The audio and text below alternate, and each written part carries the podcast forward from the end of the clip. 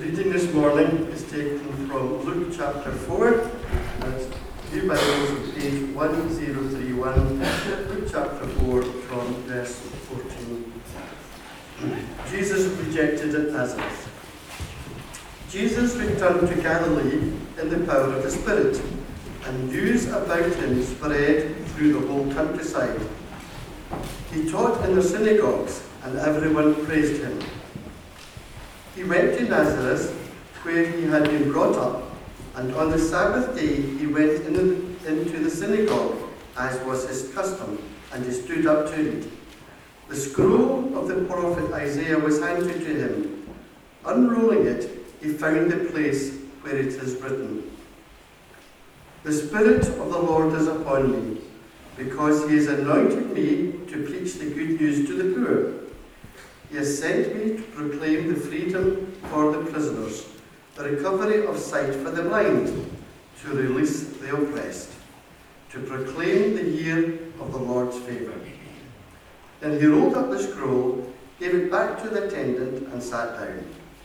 The eyes of everyone in the synagogue were fastened on him.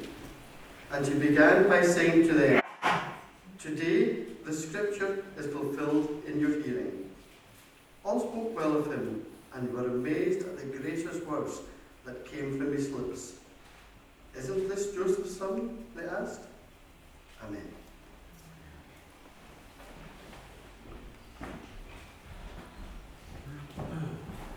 A very good morning to you all.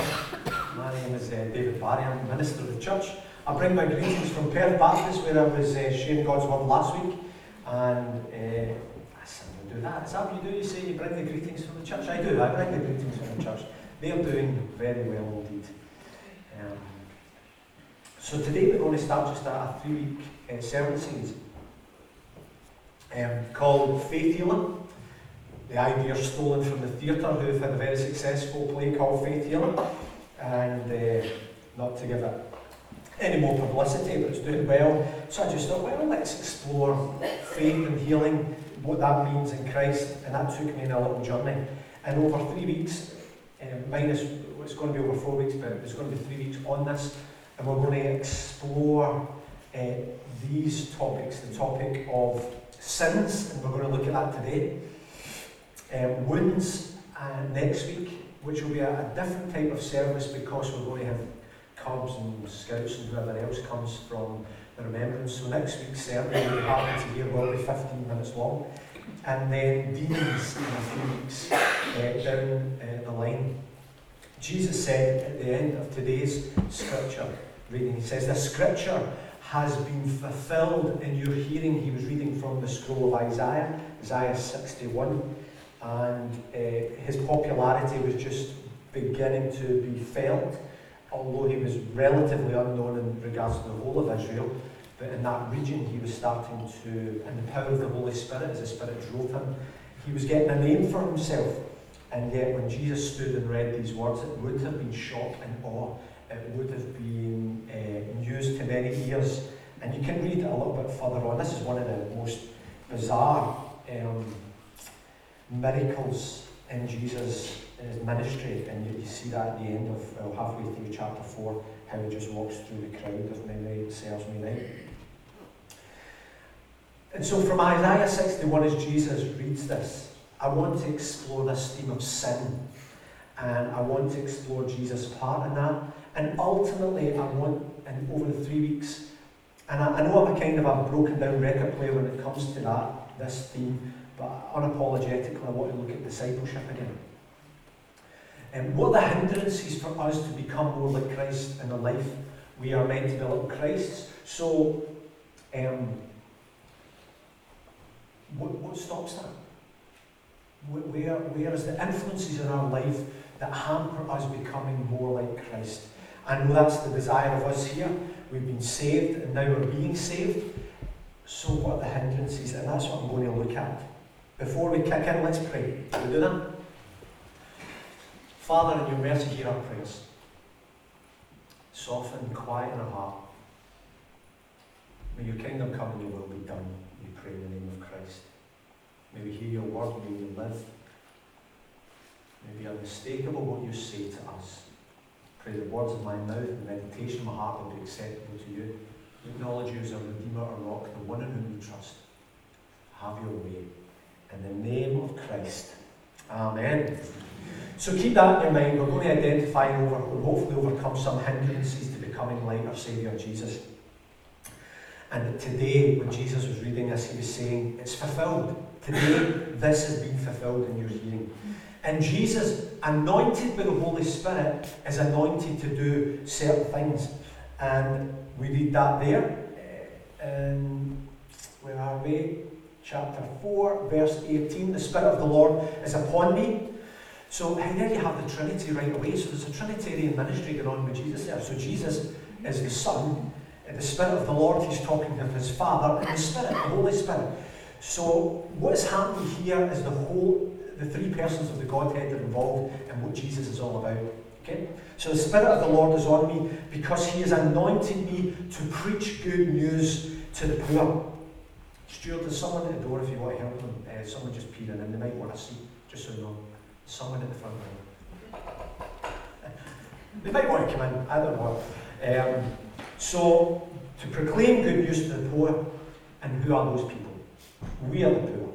Anyone who's disenfranchised, anyone who's disadvantaged economically, socially, politically, whatever it may be, Jesus has come to those who, and actually, in the terms of the world, because we come from Britain, with the economics that it all is, we are rich if we were to go over to Uganda, if we were to go to Chitika, we would be considered as being very rich. But we know in the scheme of things, whether it be economics or social standing, but certainly in spirit, we are poor in regards to what, we all fall short of the glory of God. So, Jesus has come to proclaim good news to the poor, to give them good hope. So that's the first thing we read here um, from the verses in, in Luke taken from the scriptures in Isaiah. Jesus also came to um, proclaim freedom for the captives. To proclaim freedom uh, to the captives. And the image here being conveyed is the image of someone being free from bondage, whether that be uh, from sin in their own lives or the effects of sin of what other people have done to them, or, and, and let's, or sin, or from bondage of the devil.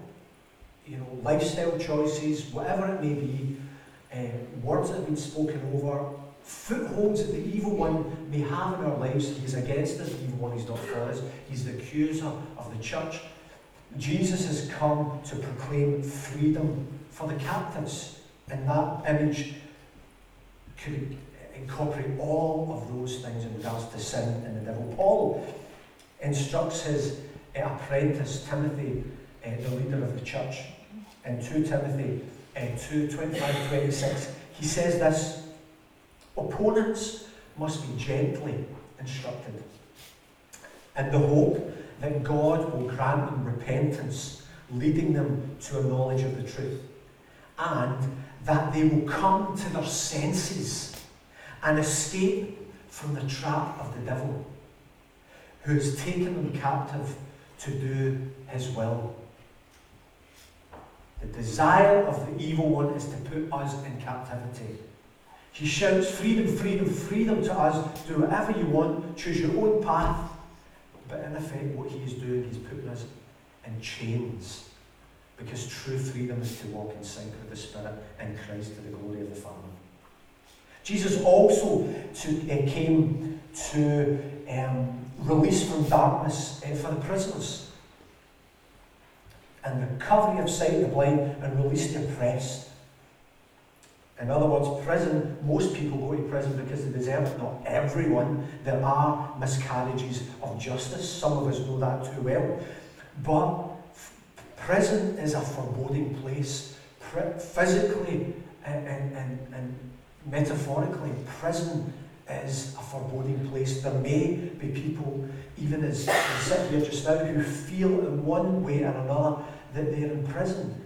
Their situation has put them in chains. They're not free to live that joyful life that they would desire to live. They're bound and shackled. And yet Jesus says, I have fulfilled this. I have come to release from darkness those who are in prison. So therefore, release us from the difficulties of sin, of our own choices, the effects of sin that other people have placed on us, and, and also uh, from the, the evil one. Some of you will know a little bit of my testimony. I've told it at points throughout my time here as pastor. But that for, and I, and I, tend to forget this now. As time goes by and I'm healed of all of that stuff, I, I forget it. But I think I suffered on and off with depression for about seven years. And Miranda would say that a darkness would come over me. I physically couldn't speak. And I know that's hard to believe, but I could not express my feelings. I was bound simply because someone spoke a lie over me and I believed it. Part of that lie was that I would die before I was 21, that I would have no children, I had no future. I can remember getting to the age of 21 and genuinely feeling that I was on borrowed time. Uh, maybe some of us need to go back to some of our testaments. I'm thinking to myself, that was a traumatic many years for me.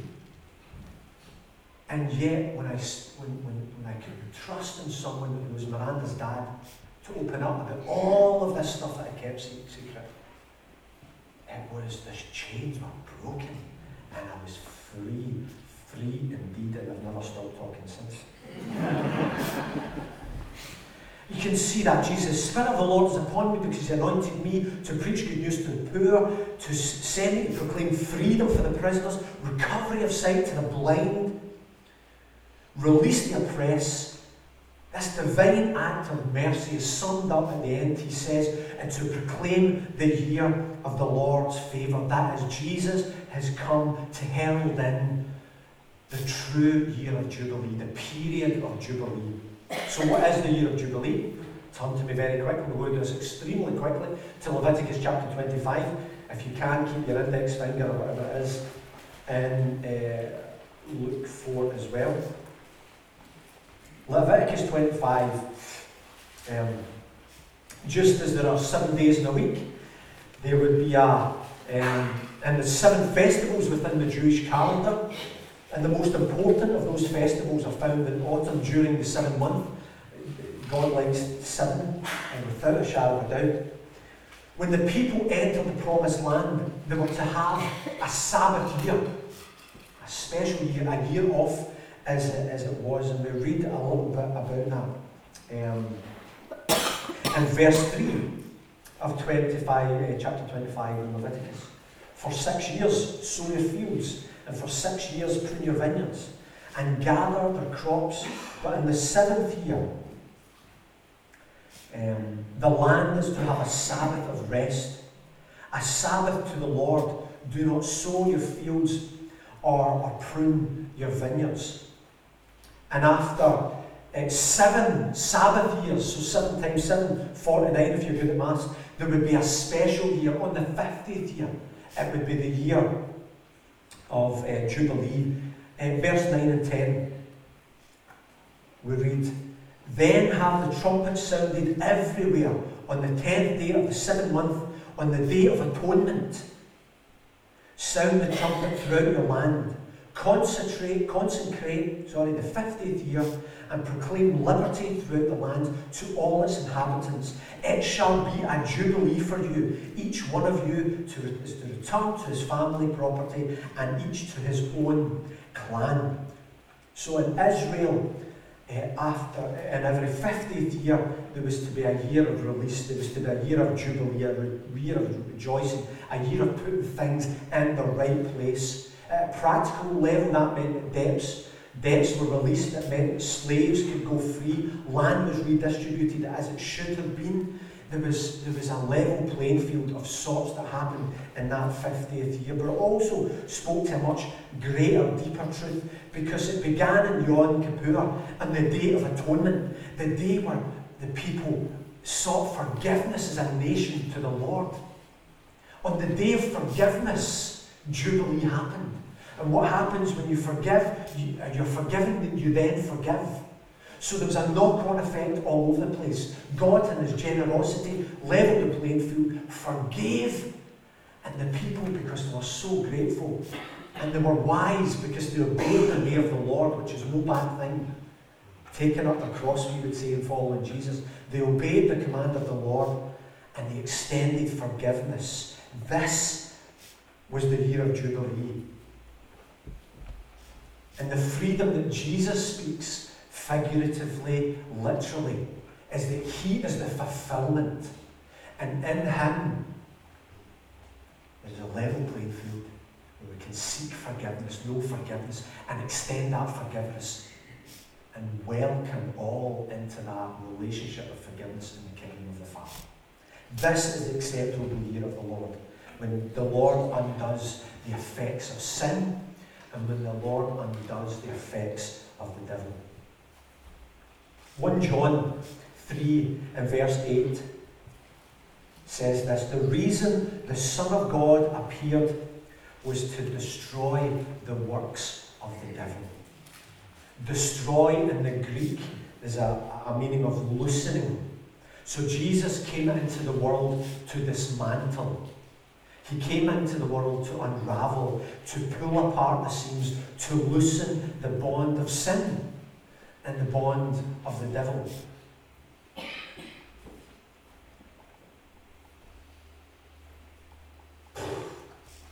It's all there. Goodness, I should just say amen. Let's pray. Because it is there. But I'm not going to do that because I feel obliged to go deeper. but it's there. He came to loose, to break, to tear apart, to put his enemies at his feet, not by the sword, but in humility and surrender. Not riding in on the stallion, but the donkey in humility. Not coming into the um, the old city of, of Jerusalem and turning left to the Roman garrison, which for the Jewish people was the centre of all the problems, the centre of sin and the devil, because that was the occupying force. No, Jesus came in, as it were, to the great city and he turned right and went to the temple. And I'll tear down the temple. I will tear down that which is worship and is unacceptable uh, to the Lord. And you know he goes in to uh, the temple the, the, was the court of the Gentiles, was the area in the, the, the temple that was set aside for those who were non-Jews to come and worship. And what was it full of? It was full of a good thing in a respect, because it was full of the appliances and the needs for God's people to come and, and buy a sacrifice and then present that perfect sacrifice um, as was the custom in the temple would be but, but what it was doing, a good thing in their eyes, was actually doing a terrible thing because it was stopping the nation from coming and approaching the, the living God. So what did Jesus do? He took, you know, the cord or whatever it was, and he turned over temples. My house shall be a house of prayer for all nations. He's come to loose, to untie, to tear apart, and to build up again in his body. The life I live in the body, I live by faith through the Son of God who loves me and gave himself for me. Amen. I have been crucified with Christ, and I no longer live. That is the acceptable year of the Lord. I have been born again in the Spirit. Age 15, I gave my heart to uh, the Lord. The head knowledge became the heart knowledge. I was baptized because I knew if I get baptized, I'm not turning away. That was my mindset two months after I came to faith. And from then onwards, the Lord has been working in me a good thing. That's my testimony. Your testimony will be different, but it will be the same. That the Lord breaking and loosening and untying and then establishing his kingdom in our lives. Disciples of Jesus Christ. Not just uh, confessors, but disciples. But the mistake that we often fall into is that we, we expect all this to happen in the winter. However, I don't, it generally doesn't happen that way. I do know of a guy, Sandy, who used to worship here, who's in Perth. And, and Sandy um, comes from uh, travelling families, and he was a he was a raging alcoholic, and over one weekend he was healed from alcoholism. One weekend. But I know of other followers and disciples of Jesus Christ who continue to labour with that disease day in, day out. Genuinely, though, that is the process. The transformation happens over a period of time. God is still at work in us. That's why I was encouraged to hear Drew's testimony just then. It's great. Honesty. Struggle, struggle, struggle. Do you know what? God came, and I actually observed that. I heard God in that simple way. Um, Elaine started it off at the service as well, talking about who of us here have failed, have had a terrible week, maybe we've not been reading the scripture, maybe we've not been praying, maybe we've not been in fellowship with one another, we've just been through the motions. A call to pick up a cross daily and follow Christ. That's where, when I was going through this with Miranda last night, my wife, and I says, this is my mind, and I'm all over the place, but this is my thoughts. She looks at me as only my wife can do, and then she says, Yeah, you say this all the time. And I'm like, really upset with her. And, and then she goes, No, it's fine, it's fine. She goes, she goes That's okay, because that's what we need to hear. About taking up a cross, taking up a cross daily and following Him. Our task, just in the next so many minutes, I, want to look at if this loosening, loosening, if this year of Jubilee, if this transformation that God is bringing about in our lives is a process, uh, and if we want to identify and then overcome these sins and, and bad habits and, and schemes of the devil, well, you know, what's the problem? How, how what are the things that, at least in, in this short time we've got, that, that could be the hindrance? And the first thing I put in big bold letters here in my, in my notes is lack of discernment. Too many of us suffer from a lack of discernment. We think that all of our problems in life are sin. So whether it's uh, we're struggling with alcoholism, whether we're struggling with drug addiction, whether we're struggling in a relationship, as an adulterous relationship, whatever it may be, they were three of the things that were not shouted out about what sin. I was sitting there listening what people going to say, what people going to say. And everything that was said was right. But you know, those things never came up for whatever reason. Whatever it may be with what we are struggling with, we know that the, the command, the good advice from Scripture is repent. We know that, and that's all good and well. But, but sin behaviour or habits can be a manifestation, manifestation of something much, much deeper. Much deeper than just saying, forgive the Lord, I've done it again. And expect that it's all going to go away. Some might have wounds that then determine what their day is like, what their outlook in life is like, how they perceive situations, how they approach relationships, deep wounds. Or the enemy may have a foothold. For me, for seven years, a lie that was spoken in my life. And so I just lived life as if there was no tomorrow. And so wounds are what the enemy does. These take discernment. Therefore, it's not enough just to repent if we don't go and have our wounds healed if we don't therefore tell the evil one where to go. It's important to discern our problem. It's true, sin must be repented of, but sin may not be the only problem and what is holding us back and taking up our cross daily, following Christ and becoming like Him in all ways. You know, some people think that everything is a wound in their life, every problem that they have is because they're wounded. Someone did this to me, eh, and someone did that to me. It was my upbringing. I can't help it. It's just the way things have always been, and it's not going to change. That's an outlook in life. That's a deep-seated outlook in life. And that's not diminishing that there may be things like that. I grew up for years, my teacher, with, and I never knew what they were meant, probably still don't. My teacher called me in class and said, you're impertinent. And for years, I never ever looked up for some reason, but I just always thought it must be impertinent. Something that was spoken took root, it didn't have a significant root in my life, but some of us have. But with some people, what they're trying to say is this it's not my responsibility, it's not my fault, I'm the victim here. I can't do anything about it. Alcoholism is a disease.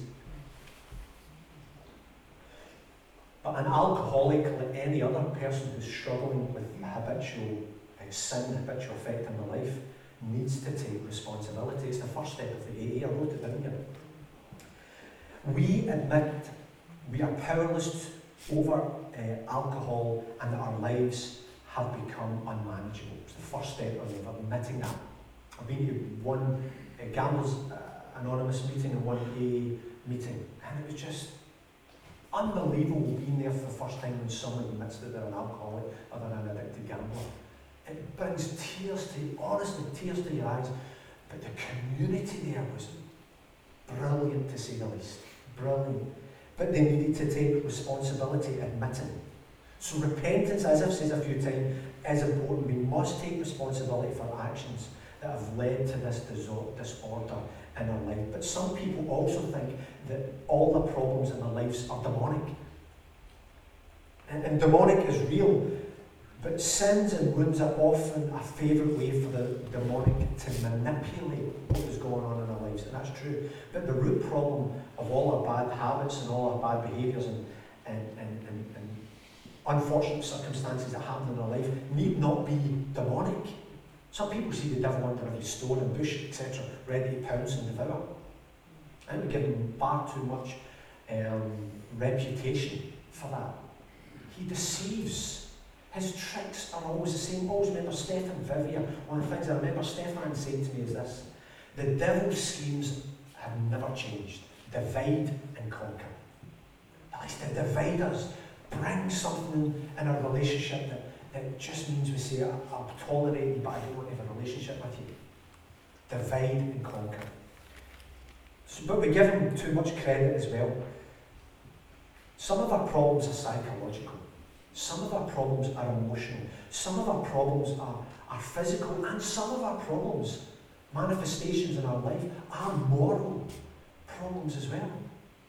Where we are not allowing Scripture to cut us to bruise us, to guide us. We pick and choose, and we're all guilty of that, every single one of us. But some of our problems are due to our moral, our lack of morals.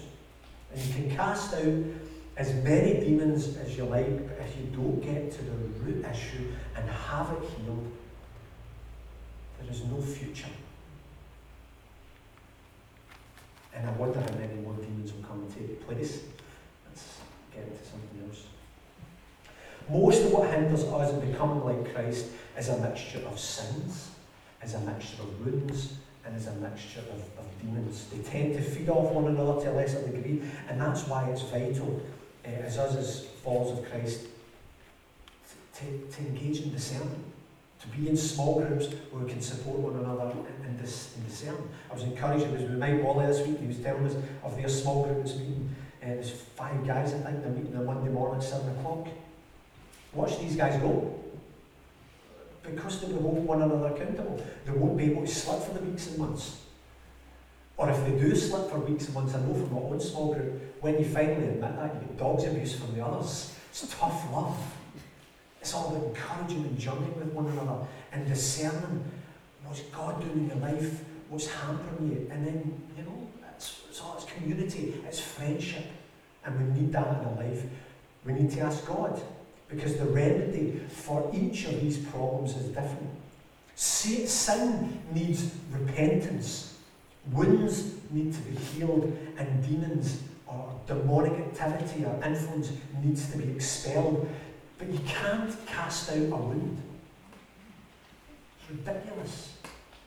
You can't cast out a sin. And you can't heal a sin you can't heal a demon and you can't repent of a demon and you can't repent of a wound. Sin must be repented of, wounds must be healed, and the demons must be expelled. If we are to realize the sanctifying work of the year of Jubilee in our life, Paul the Apostle says, not that I've attained, I continue to run with perseverance. The race which we all have been called to. So, I just want to finish a little bit on repentance and then have five or ten or whatever minutes to sit in silence and ask the Lord, the Lord to bring discernment. And we may, one way or another, ask uh, for a response, but I don't know how that's going to be. In regards to, to sins, repentance is vital. The beginning of Jesus' ministry, we see it in uh, Matthew's Gospel, he came and he says, Repent, for the kingdom of God is near. At the end of the New Testament, if you look at the, the word to the seven churches, five of the churches are commanded to repent. Repentance. God is big in repentance. He's right into this thing. Sin must be named a sin because we've got to take responsibility for, for much of the ungodly behaviour in our life that we've become accustomed to in Nehemiah chapter 8. John Greenshoes was telling us the other week, this is the only occasion in the whole of Scripture when a pulpit is mentioned. Where the, the, the, the, is it the, the book of Moses, I think it's described, is rediscovered. And there's much repentance. And for Ezra the priest to read uh, the law of Moses out, book of Moses out, I think maybe the phrase, it, a, a, a, platform is built, probably so that everyone could hear. And uh, and it's a great, then you, you read this in verse 9. Then Nehemiah the governor, Ezra the priest and teacher of the law, and the Levites who were instructing the people said to them all, This day is holy to the Lord your God. Do not mourn or weep here's the, the verse. For all the people had been weeping, weeping as they listened to the words of the law. It doesn't say the word repentance, but that's what's happening there. They've rediscovered the way in which God has commanded them to live. And as it happened in Acts when Peter preached his first sermon, the people were cut to the heart and said to the disciples, What must we picture of repentance. It's simple. What do you do with sin? You confess it. It's not enough to say, the devil made me do it. He may have encouraged you to be captive to his will. But we've got to ask ourselves the question, have I consecrated, have I cooperated with him? No matter how captive we are to the influence of sin, there's still a part of us that cry out, Lord, help me. Lord, free me. Lord, save me. For all the people had been weeping as they listened to the words of the Lord. Some of us want God to just zap us. We say the prayer and we're zapped, and life is a bed of roses. But we're neglecting the responsibility of our behaviour. In the book of Acts, chapter 8, Simon, who was um, a guy who was freed from a, the life of the occult, supposedly a believer.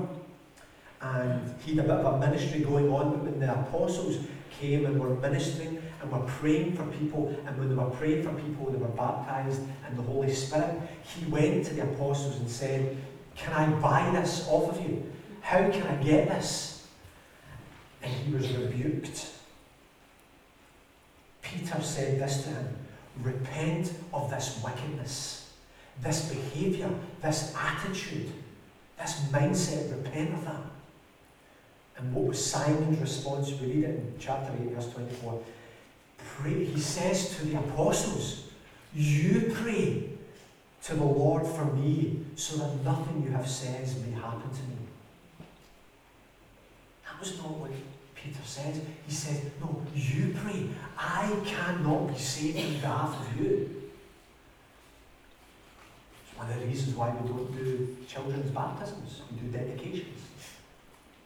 All my children have been dedicated to the Lord. and We've committed ourselves as Christian parents to raise our kids in the way of the Lord by example so that they, when they are ready, may confess Jesus Christ as their Lord and Saviour. Because only they can cry out to the Lord, save me, help me be saved. I can't do that on behalf of them. Simon was to repent of his wickedness, but he, it seems that he wasn't taking responsibility for his actions. And that this is why the point of personal repentance is important. We need to take responsibility for sin. I know we've been wounded and there may be demonic influence kicking about all over the place, but we've got um, to put our hands up and agree with what God says about our lifestyle, our sinful behaviour, whatever it may be. Otherwise, we will never realise this jubilee, this freedom proclaimed by Christ actually in our lives. Doesn't mean life's going to be a bed of roses after that. According to the Lord's will, whatever our life may be. So my question as we just pause now, and I've got a wee bit of time and I'm. What's your problem? We've all got problems. And, and your problem may have nothing to do with what I've, I've just been um, sharing through the last 25 minutes. But I wonder whether we can just pause in the silence and pray on our own for discernment. Lord, what must I do? We are called to, to walk in the dust of our rabbi. And many of us are faithfully doing that, and we speak uh, and tell testimony of God's faithfulness, God's love and power. Some of us feel there's a blockage. I don't know what that is. Only you know. Or maybe you don't. Therefore, let's just pause and I invite you in the silence to pray, Lord, give me the discernment. What am I doing that is not pleasing to you? What is holding me back? How may I walk in this life of all its fullness that you have promised? Can we do that? Can we just? Thank you, Lord. In your mercy, hear our prayers. Hear our prayers.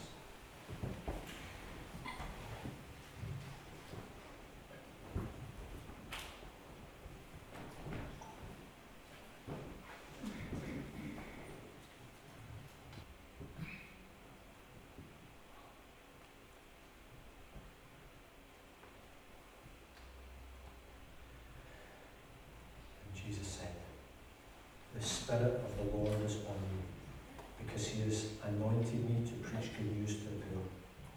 He sent me to proclaim freedom for the prisoners and recovery of sight for the blind, to release the oppressed, to proclaim the year of the Lord's favour. And I ask, Father,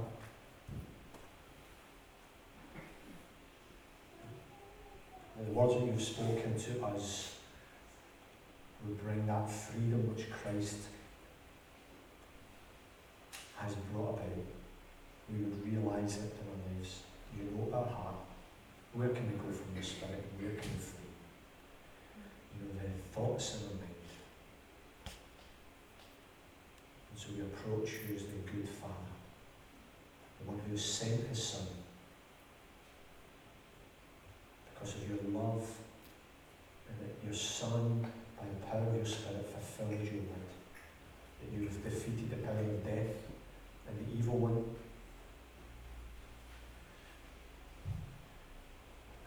That you are building your church until that day the trumpet sounds and you come to restore all things, judging both the living and the dead and establishing your kingdom forever in our midst for your glory and for your praise.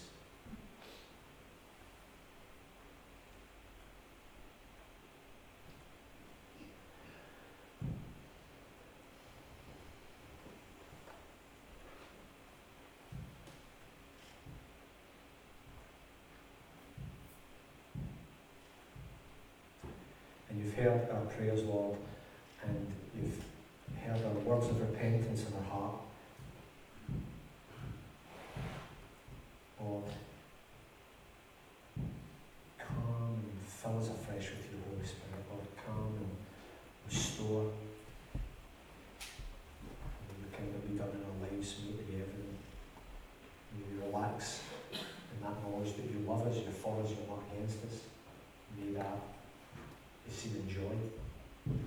be seen in generosity. May that be seen in peace. And may that be seen in faith and hope. The Father, for anyone here who reached out to you for the first time, thank you. You never disappoint as well.